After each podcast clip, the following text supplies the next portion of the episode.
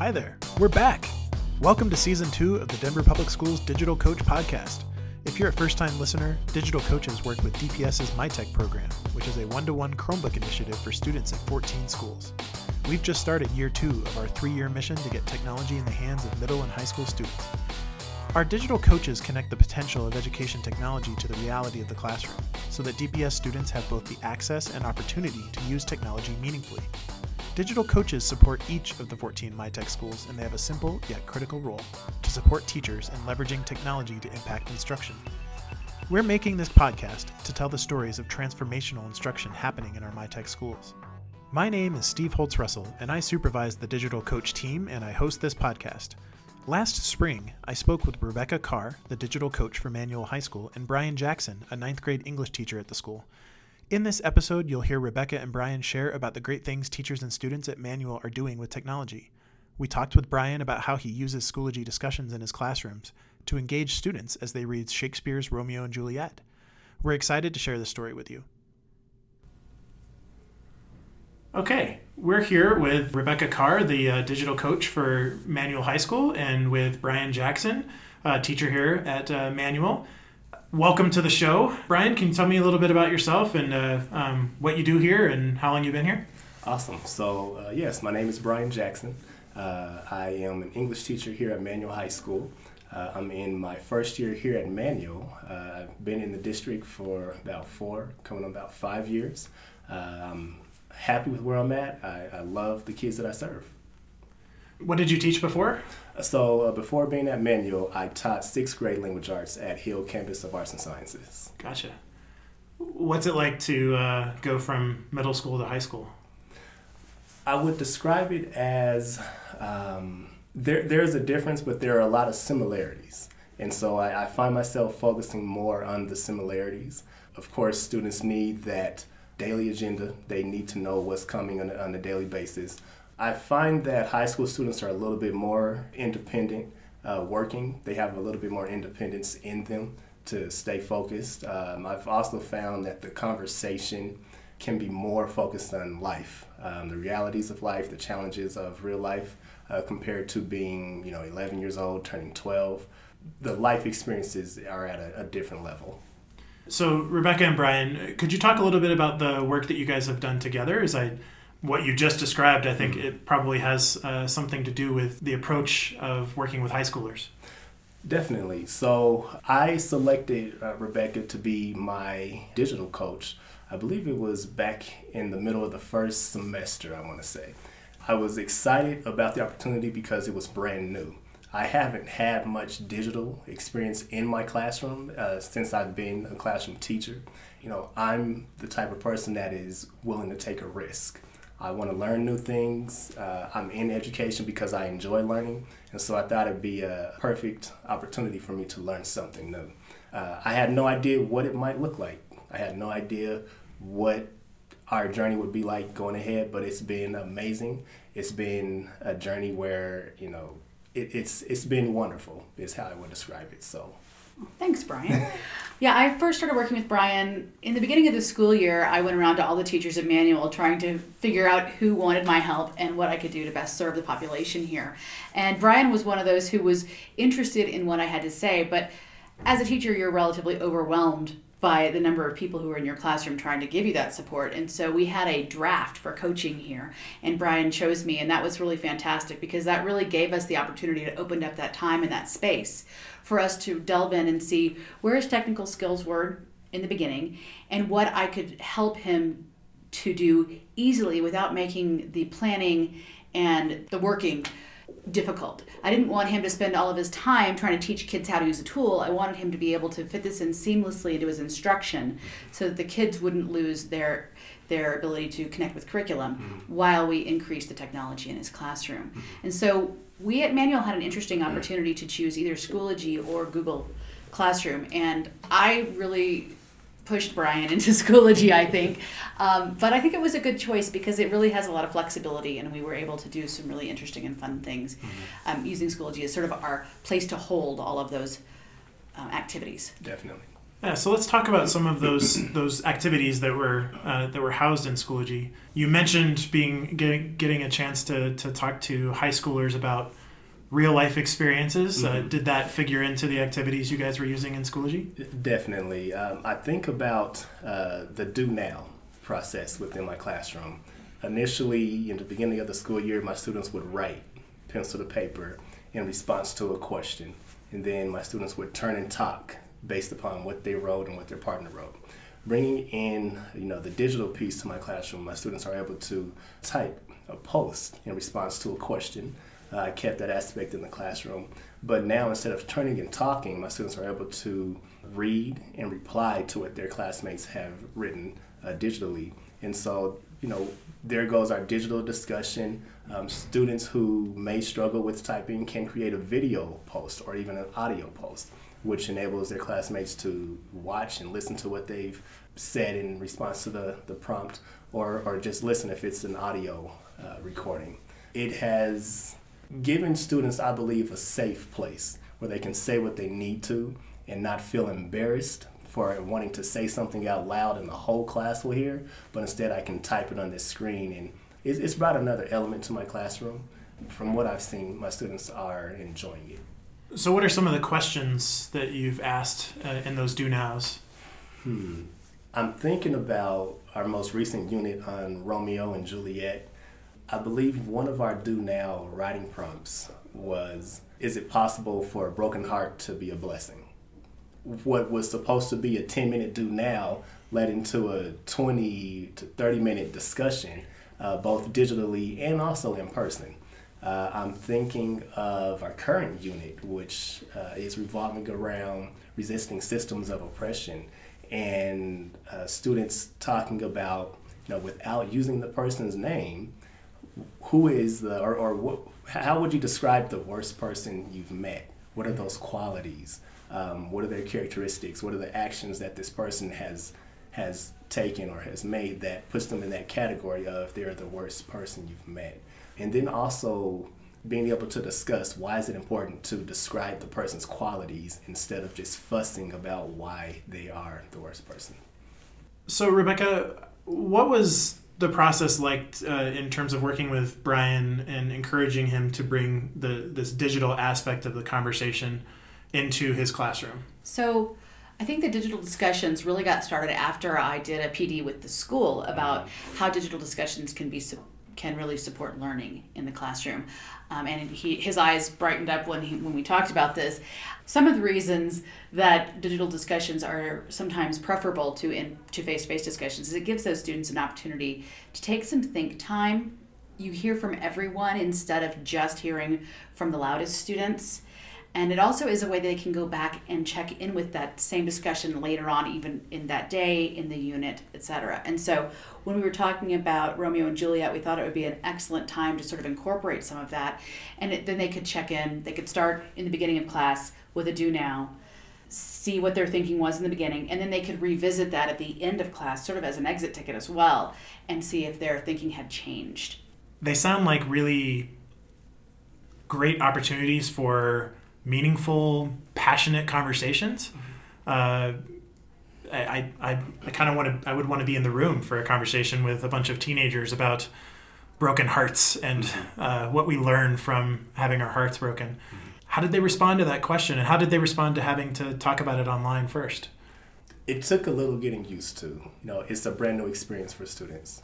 I had to put some parameters around their response, such as know, you're required to write four sentences and then increasing that to five sentences and pushing my kids to write five or more sentences um, for their initial response.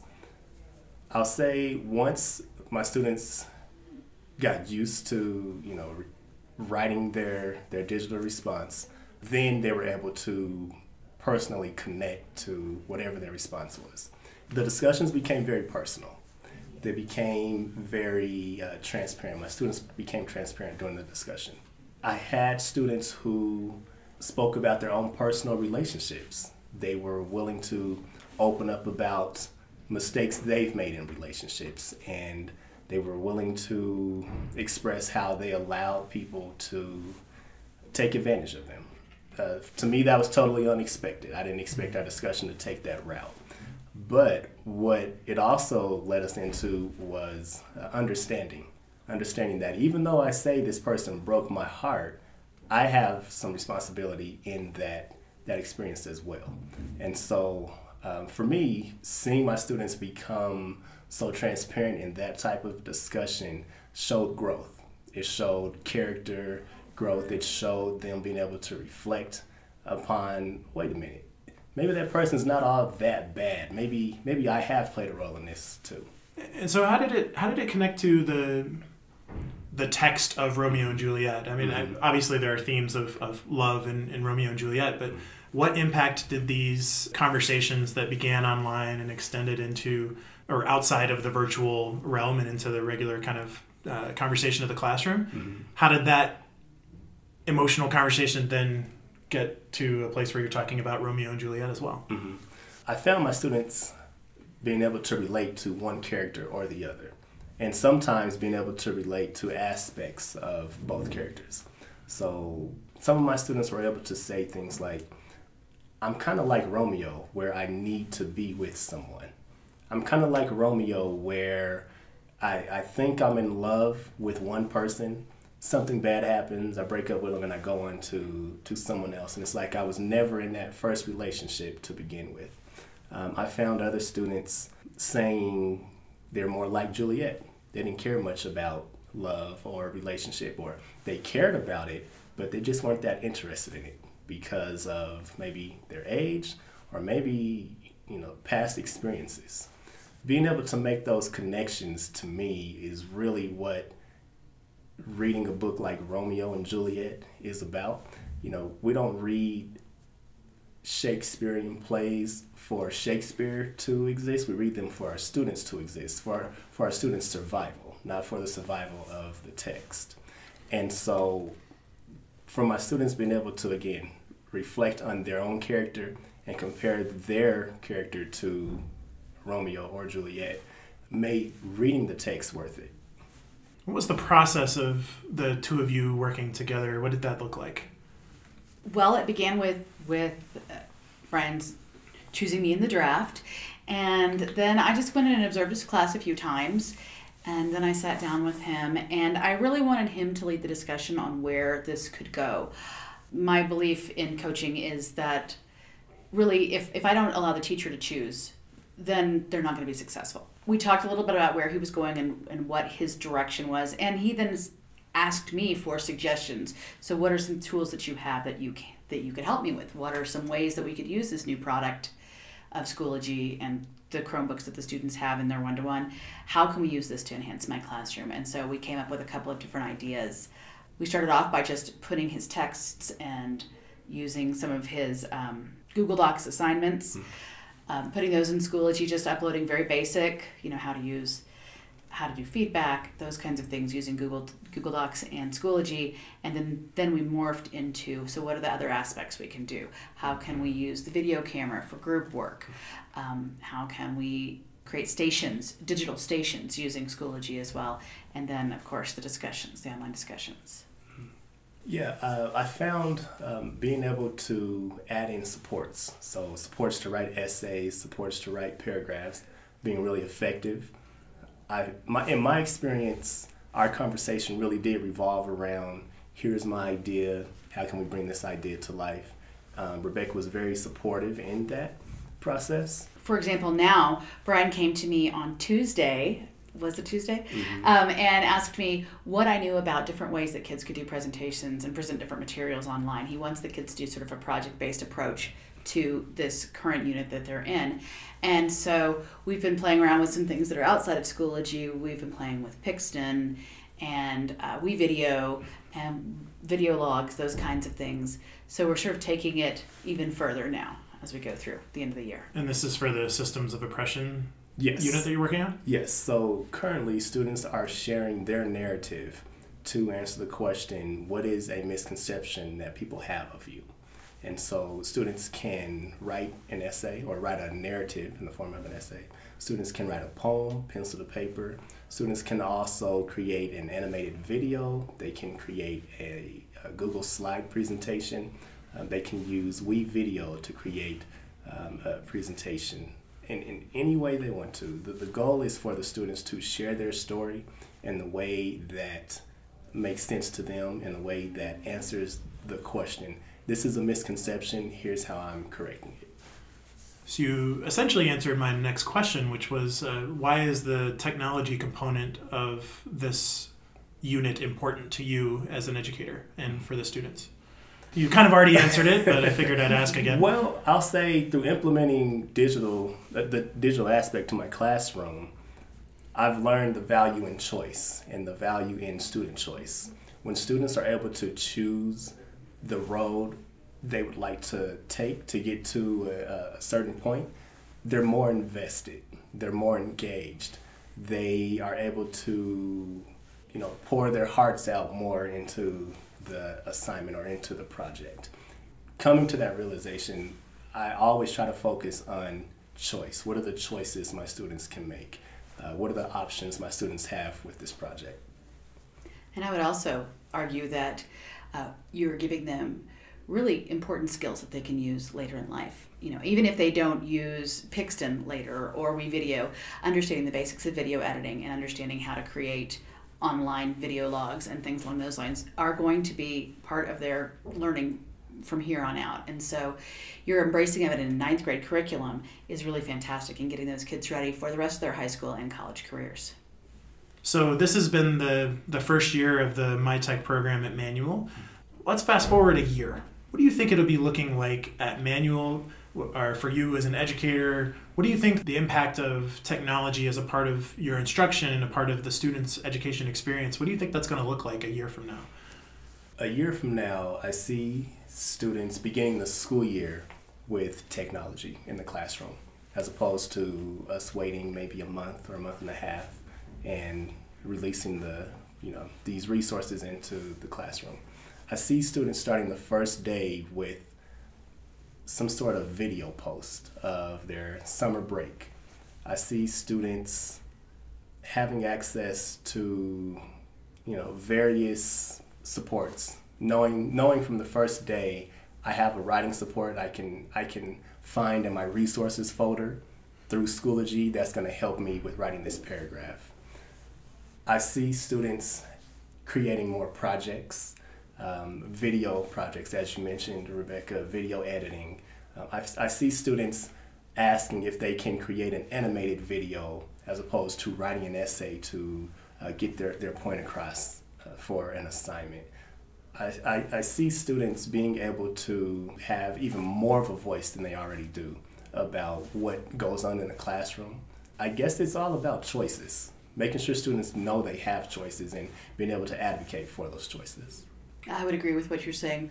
I also see Manual really getting further down its road of technology integration. Um, while Brian has been really excellent about integrating tech in his classes as much as possible, it is a struggle. It is hard for teachers to change the way they they approach instruction, and so with people like Brian as examples in the school, I'd like to see more of that through the, with the teachers as well. And I think next year is going to be really exciting.